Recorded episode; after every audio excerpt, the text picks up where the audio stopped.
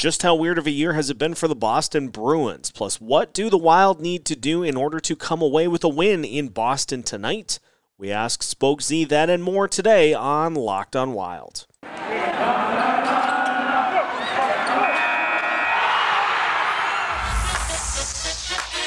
You're Locked on Wild, your daily podcast on the Minnesota Wild. Part of the Locked On Podcast Network, your team every day. Welcome to another episode of Locked On Wild, your daily Minnesota Wild podcast, part of the Locked On Podcast Network, your team every day. Thank you for making Locked On Wild your first listen every day. And just as a reminder, Locked On Wild is free. Locked On Wild is available everywhere. And it's available anytime you want to listen. On today's episode of Locked on Wild, we're joined by Spoke Z, who gives us a little intel on the Boston Bruins, who the Wild will take on tonight with some fresh reinforcements. So we'll get his reaction to that. We'll talk about what the Bruins bring to the table and what has been a very weird year for them. We'll also talk a little bit about the canceled World Junior Championships because Wild goalie prospect Jesper Wallstedt had a pretty good start to finish things off. So we'll talk a little bit of everything here on today's episode. My name is Seth Topol, host of Locked on Wild, veteran captain of Locked on Wild, and happy to have you along for a Thursday episode of the show. We're joined by one of the regulars, the resident sicko for Locked on Wild, that is Spoke Z, to talk Boston Bruins, to talk Wild prospects, and to talk a little bit of everything as well. Spokes, what is happening? How are things going? The biggest 24 hours of my life coming, and I'm ready to roll. I think I don't know how I'm gonna get anything done work-wise tomorrow. I'll probably just stick to what I usually do, and I won't do anything all day, but I'll feel bad about it. No, I'm not going to do that. I won't feel bad. No, we never do. Pretty big game coming up between the Wild and the Bruins. Big for the Wild because we'll see a couple of new faces for this team that people have been clamoring for all season. And it's the first game since the Winter Classic, so just another opportunity for the Wild to try to get back on track after COVID has kind of slowed things down here over the last 3 weeks. So obviously, with all the news happening over the last couple of days, Marco Rossi and Matt Boldy joining the Wild in Boston to take on the Bruins. Spoked. Which one are you more excited to see? Are you excited to just see both of them? What's your reaction to us finally getting a chance to see the two guys who were just lighting it up down in Iowa? Well, I mean, it's definitely both. But just from like a, you know, you can't even really say storyline perspective because, I mean, Boldy makes his debut in his hometown in Boston after those two injuries this year that, just like it just seemed like for whatever reason, the odds were just stacked against them. But I would have to say Marco Rossi just because it's essentially been a year to the day that he was diagnosed and with myocarditis and missed an entire year of hockey. And the fact that, you know, he misses all that time, gets sent to Iowa. And if he was upset about it, you couldn't tell because he's just been lighting it up since probably two games in. The fact that he's going to come back and make his NHL debut a year after all that and after the year he's had, it's hard to not have him be like that storyline for me personally. But I am excited to see those two and Connor Dewar in person for the first time. So that's going to be awesome. Yeah, you're going to get a chance to go, which I'm super jealous of. But, you know, it's cool, too, because as Dean Evason mentioned, these at least Rossi and Boldy are going to help out on the power play. And so it's not going to be a situation like it was with Adam Beckman, his first time up, where you're playing on the fourth line and you're filling a spot, but you're not necessarily being asked to do a whole lot. It seems as though the training wheels are going to be out the window and these guys are going to be, you know, they're going to be playing some prominent roles for as long as they're up, which hopefully is going to be the rest of the year. But time remains to be seen on that. But it'll be nice to see the full showcase of what they are able to do. Yeah, exactly. And, I mean, Beckman comes up, he slots in that fourth line and isn't really given a ton of, like, grade-A ice time, whatever. But, you know, you look at the lines, and Marco Rossi's playing that second-line center alongside Kevin Fiala and Marcus Foligno, and Matt Boldy is going to have a chance on that power play. And, I mean, we know how Dean likes to roll four lines in the first place, but they're definitely not going to be pigeonholed into a defensive role like Connor Dewar probably will be, because that's, I mean, when he's come up, it's the same thing with him. That's just how it's been. But even him with those injuries now, with Bukestad out, Rask getting waived, and then really that fourth line, you've got like Pitlick and Sturm there. So it's going to be interesting to see how they roll those four. But they're definitely going to be relied on heavily. They're not just in the lineup just to throw them in. They're in there to make a difference, and I would expect that Evason's going to put them in a spot in the game where they can, because they are that good. And I think they'll do great. I think they're going to play great. I think they're going to be really effective, and it's going to be – I think people are going to love it. Yeah, I am fully with you there. Do you think we see them for just the cup of coffee? I know you get, I think it's 7 games before you get your contract started when you first come up to the NHL level. Do you think they're here for the rest of the year? Do you think we see them until the injuries start to subside and then they get sent back down? I think they'll get it at least a couple of games. I think last year it was 7 because it was the whatever prorated. I think it's 9. So they have 9 games, and then if they don't play in 9 NHL games and that contract slides again, I know at least Rossi's does. I think Boldy's does too. But we'll see. I've been talking about this before, just with those injuries and kind of the roster the way it is. I'm sure they're going to have to figure out what they're really going to do here, because if Rossi and Boldy both come in and all of a sudden that power play takes off, they're both producing points, you know, 8 games in, Rossi has 10 points at 8 games. It's going to be hard to send them down, but at the same time, like, there is a reason that they were comfortable putting Parise and Suter, you know, buying those contracts out and taking on those cap hits, because they do have those guys that in those years you can have them on entry-level deals, and the timing kind of just works out that way. So it's going to be interesting, because if they can help you now and they're producing, like, you can't just send them down strictly for contracts, but at the same time, like, they might be in a spot where they really do have to, unless they're okay with biting the bullet and losing some of those other guys aside from the ones that we've been talking about all year, like Fiala and Greenway, who probably aren't going to be here next year, unfortunately. So, but again, like, if they come up and they both light it up and they play themselves into a spot where they just can't be sent down, then that's what you're going to have to do.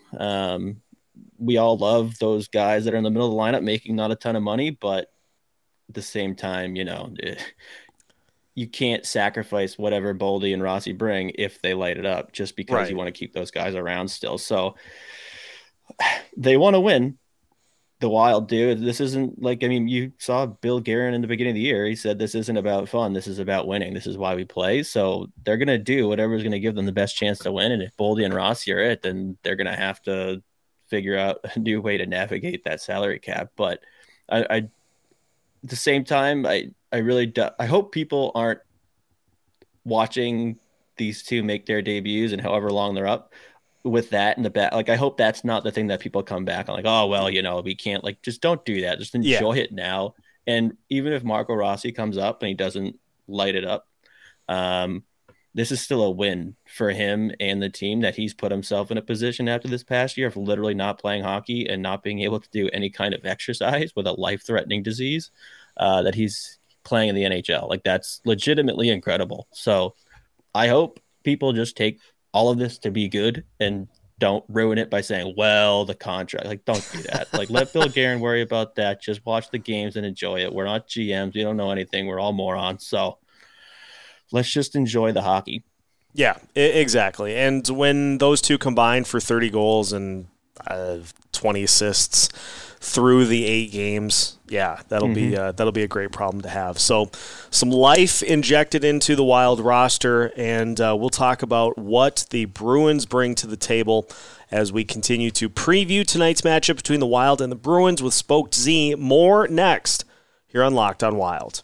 Continuing today's episode of Locked on Wild, and again, thank you for making Locked on Wild your first listen every day. Seth Topol joined by Spoke Z, and Spoke Boston is the opponent for the Wild, and a chance for you, as mentioned, to go to the game in person. The Bruins, as you were telling me before we started recording, have had a bizarre season. They started off slowly, and then COVID hits. They've been playing better as of late. But what has been the biggest? What has been the biggest thing you associate with Boston Bruins hockey as we get set to embark into 2022?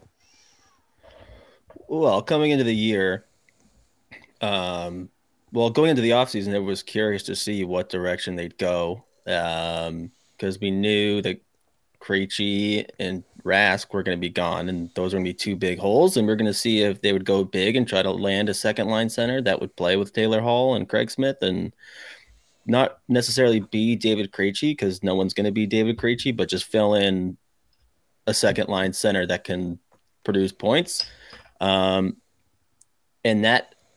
funny because Charlie Coyle has been good, but for whatever reason, the Hall-Coyle combination just hasn't been – I think what everyone had kind of hoped for or expected, maybe not expected, because this is a very negative fan base, so everyone thought it would fail miserably. And I mean, Coyle's like 5th on the team in points. He's playing great. He's producing. He's already surpassed his points last year because it was a brutal year for him. But for whatever reason, those two like together just hasn't worked as well. So they've tinkered around the lineup a little bit, but the other one's been Rask. So, you know, it's funny, too, because coming in, everyone was just annihilating the defense because the past couple of years you've lost Chara, you've lost Krug, you've lost guys like that have been mainstays forever. And it seems like people are obsessed with harping on the defense because they signed Derek Forbert to that deal. And he hasn't been like any kind of Norris Trophy candidate. And the idea that he was going to play with McAvoy really wasn't realistic in the beginning, but they have arguably the best defense in the National Hockey League, despite the fact that the fans are still pointing at that being like, the defense stinks. Well, they lead the league in fewest expected goals against per 60. They're second in expected goal share.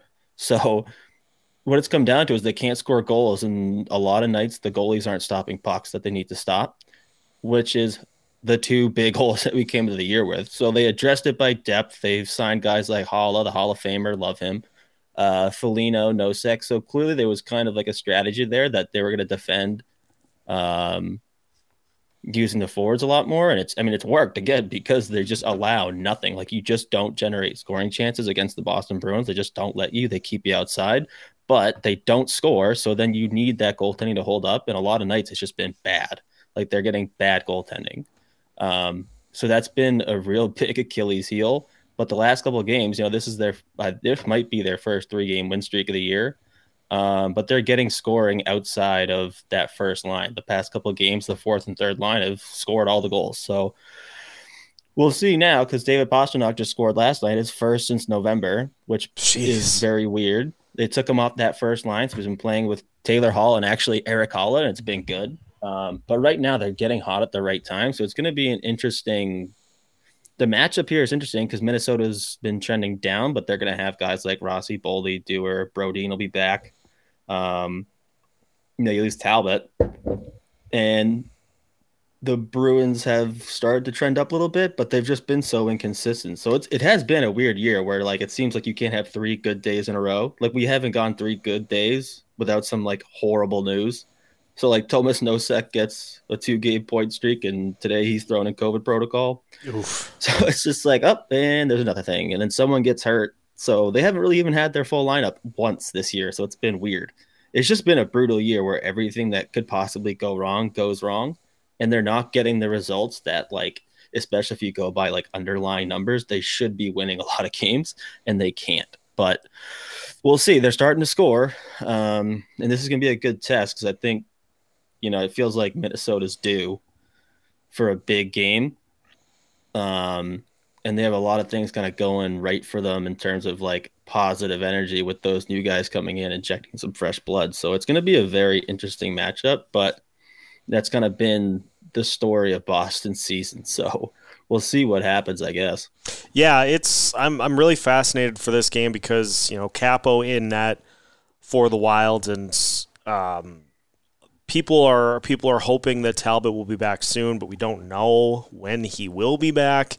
And obviously Jonas Brodin hoping to be back as well for Thursday's game. I think he will be there. But, you know, in looking at what has been kind of the reason that the goalie numbers have not been as great for the Wild over the last, you know, over this 5-game losing streak, is that they're missing two of the best players in hockey in Jared Spurgeon and Jonas Brodin, which does not help the goaltending at all. So, you know, I'm fascinated to see how Capo handles this, and I'm also just fascinated to see how the team handles this game after the Winter Classic, because I think a lot of people can point to rust as being a big factor as to why they got off to such a bad start in that game and what happened in the second period. But, you know, until we get to where we're getting a normal flow of games, it's just so hard to tell with this Wild team. Because they can't get any traction because they play once every like week and a half.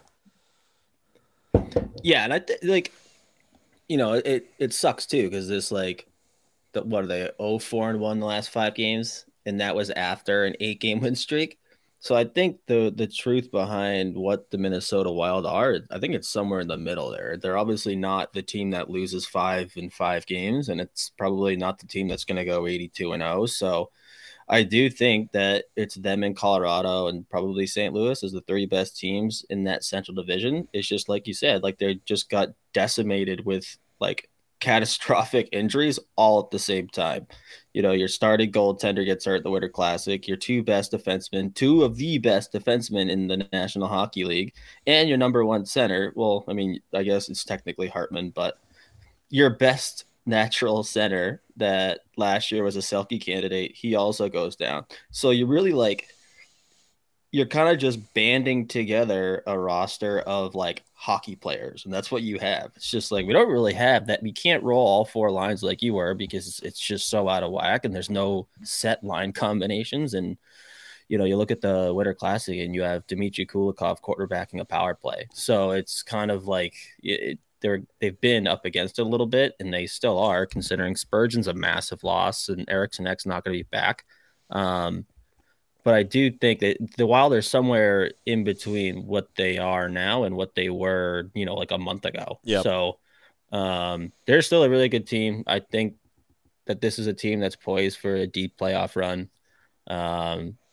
It's just when they're at their best, it's just, you can see it. It's just a deep, like even when they go down in the Winter Classic, that third period, they were unbelievable. They pulled a goalie with 10 minutes left and they allow nothing. I mean, part of that St. Louis just defending and not going for that empty net. But another big part of it is the fact they had the puck the entire time.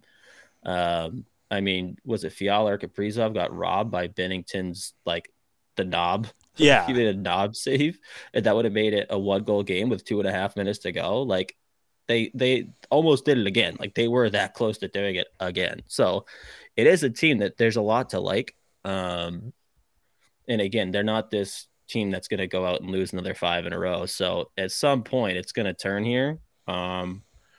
Boston's a tough place to play, but at the same time, like, you have a lot of things. Like I said, you have a lot of good energy coming into it in the first place, and it's a proud team that hates losing, and I'm pretty sure they're probably pretty sick of losing. So I would expect that they're going to come out hard, and we'll see what happens. Should be a great game, but we will finish today's episode by talking a little World Juniors, because I have a theory that the entire tournament was canceled because Jesper Wallstedt just had like the nobody's going to do better than this performance. So we'll talk a little bit of that to wrap things up today with Spoke Z. After this, here on Locked on Wild. BetOnline.ag would like to wish you a happy new betting year as we continue our march to the playoffs and beyond. BetOnline.ag remains the number one spot for all of the best sports wagering action you'll find for 2022. New year and a new updated desktop and mobile website for you to sign up and receive your 50% welcome bonus on your first deposit. Just use the promo code LOCKEDON to get everything started. From football, basketball, hockey, boxing, and UFC right to your favorite Vegas casino games. Don't wait to take advantage of all the amazing offers available for 2022. BetOnline.ag is the fastest and easiest way to bet on all of your favorite sports. BetOnline.ag, where the game starts. Final segment of today's episode of Locked On Wild. Again, thank you for making Locked On Wild your first listen every day. Seth Topol joined by Spoke Z, and to tie in Judd's Buds a little bit to wrap things up today. The World Juniors obviously not taking place. They were the remainder of the tournament was canceled, and we were going to have you in to talk about the World Juniors right as they started up, but everything was canceled. Nonetheless, we did get to see a dandy of a Jesper Wallstedt performance, as he had a, I believe it was a 48-save shutout in what was one of the final games of the tournament. So despite the fact that the World Juniors did not finish, boy, Jesper Wallstedt put on a show, and he cannot get here soon enough because I think he's got it, and I think a lot of those that cover the Minnesota Wild would agree that he is definitely the goalie of the future. Oh, he's legit. Like, and I've been saying this since the start of the season. Like, he really isn't that far away. You know, part of that is the fact that he isn't playing in junior hockey. He's been playing professional hockey for 2 years now. So, you know, it's, you look at, if he was in the CHL, like, he got drafted actually by Moose Jaw, where Damon Hunt plays. You know, if he goes there, the oldest player he's playing against is 20 years old, who's never played a day of pro hockey in their life. But right now he's playing ex-NHL players. He's playing guys in their 30s, career Swedish Hockey League players who absolutely rip pucks, that they play very different, but it's one of the best pro leagues in the world. And he's top five in every category over there. And he's kind of like stolen the starting job for Lulea, who isn't a very good team. They don't score a ton of goals, and he doesn't get a ton of support, and he gets shelled. He gets absolutely pelted with shots almost every game. And he almost plays better when he's facing like 35, 40 shots. He's just locked in.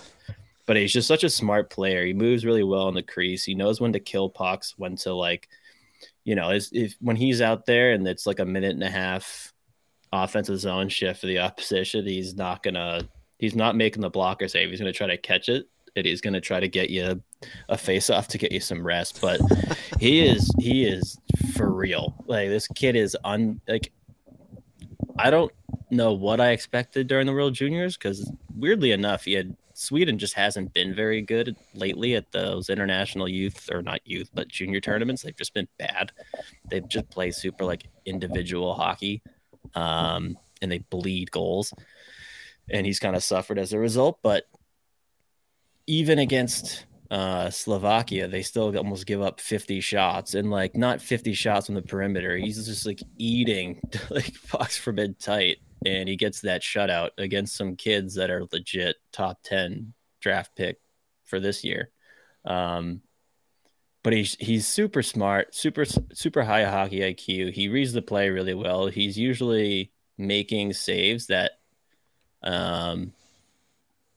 for him, it looks like an easy save, but it's because he's already in position, right? Like, he's reading the play beforehand. He knows where that pass is going, and he's ready for it. So he can kind of just swallow pucks. Like, it looks like it hits him in the chest, but it's because he's over there, you know, before the shot's even released. But the kid's unbelievable. I would imagine they're going to try to sign him the second you know, the SHL season ends and get him to Iowa. I don't know if he'll be there this year for like a playoff run or anything like that, but I do think they're going to want to get him there as soon as humanly possible.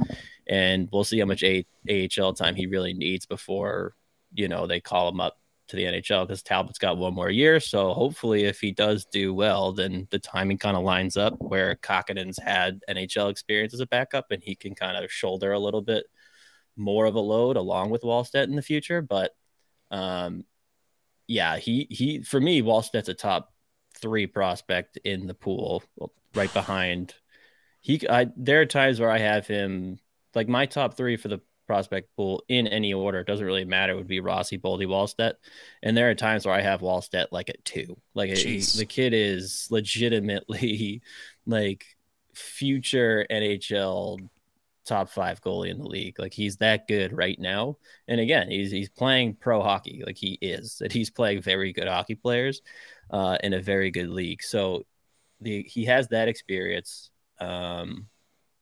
And he's only getting better at it, which is scary because he is that good already. But he's definitely someone that people should be very excited about, because it's been a while since you've had a goaltender that kind of caliber in the first place.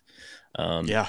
You know, we all loved Talbot. We all loved, for a while, Dubnik until he started carving his own team, you know, every once in a while. Like, you know, you give up a goal, he's like staring at Spurgeon. I'm like, dude, that's not the guy.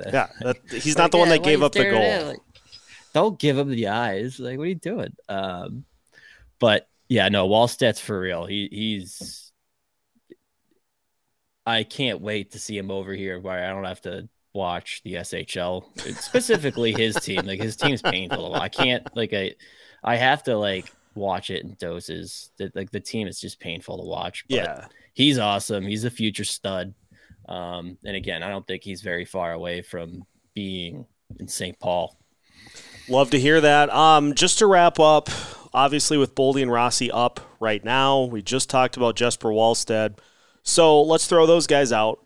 Is there another prospect? Is there a name of a prospect that Wild fans should put in their minds to kind of keep an eye on here for the next couple of weeks? Give me the one name that kind of flies under the radar of those three guys. Outside of those three guys? Yeah. Well,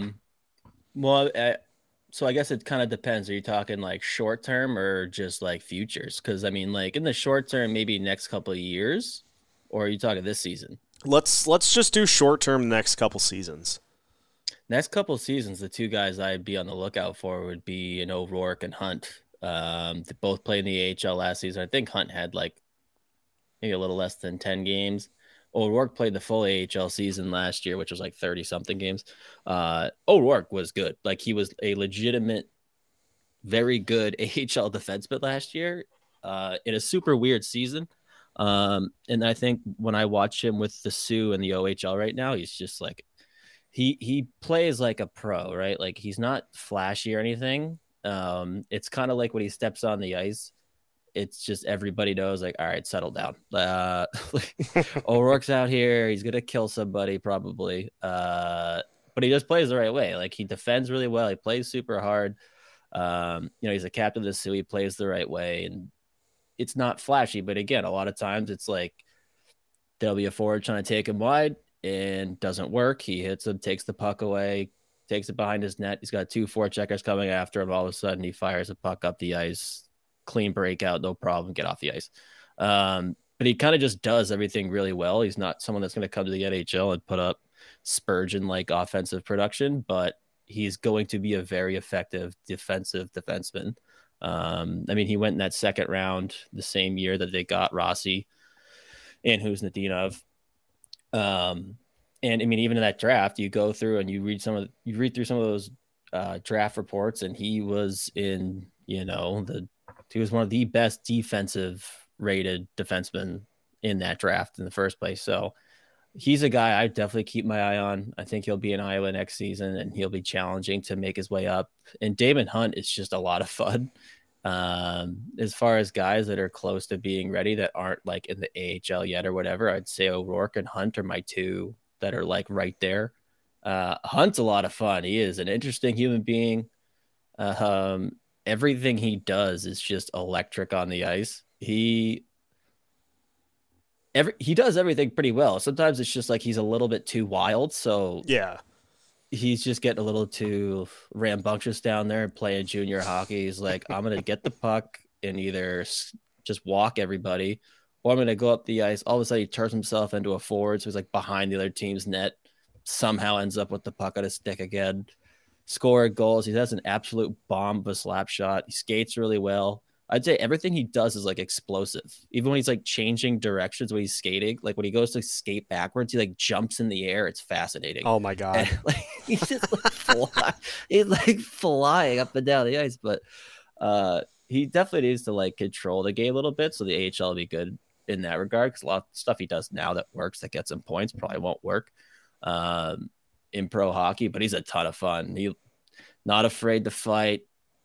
very physical, good skater, moves the puck well. He's got offense, so he kind of does a little bit of everything. Again, it's just like learning like when to control, when to like reel it in every once in a while. It's going to be key for him. But those are two guys that over the next couple of years that people should definitely have their eyes out for. But they are very fun to watch. Well, Damon Hunt's very fun to watch. O'Rourke's like funny to watch because it's like, again, it's not flashy, but he's gonna like kill someone, but then he just plays a really smart game. Like he just does everything really well.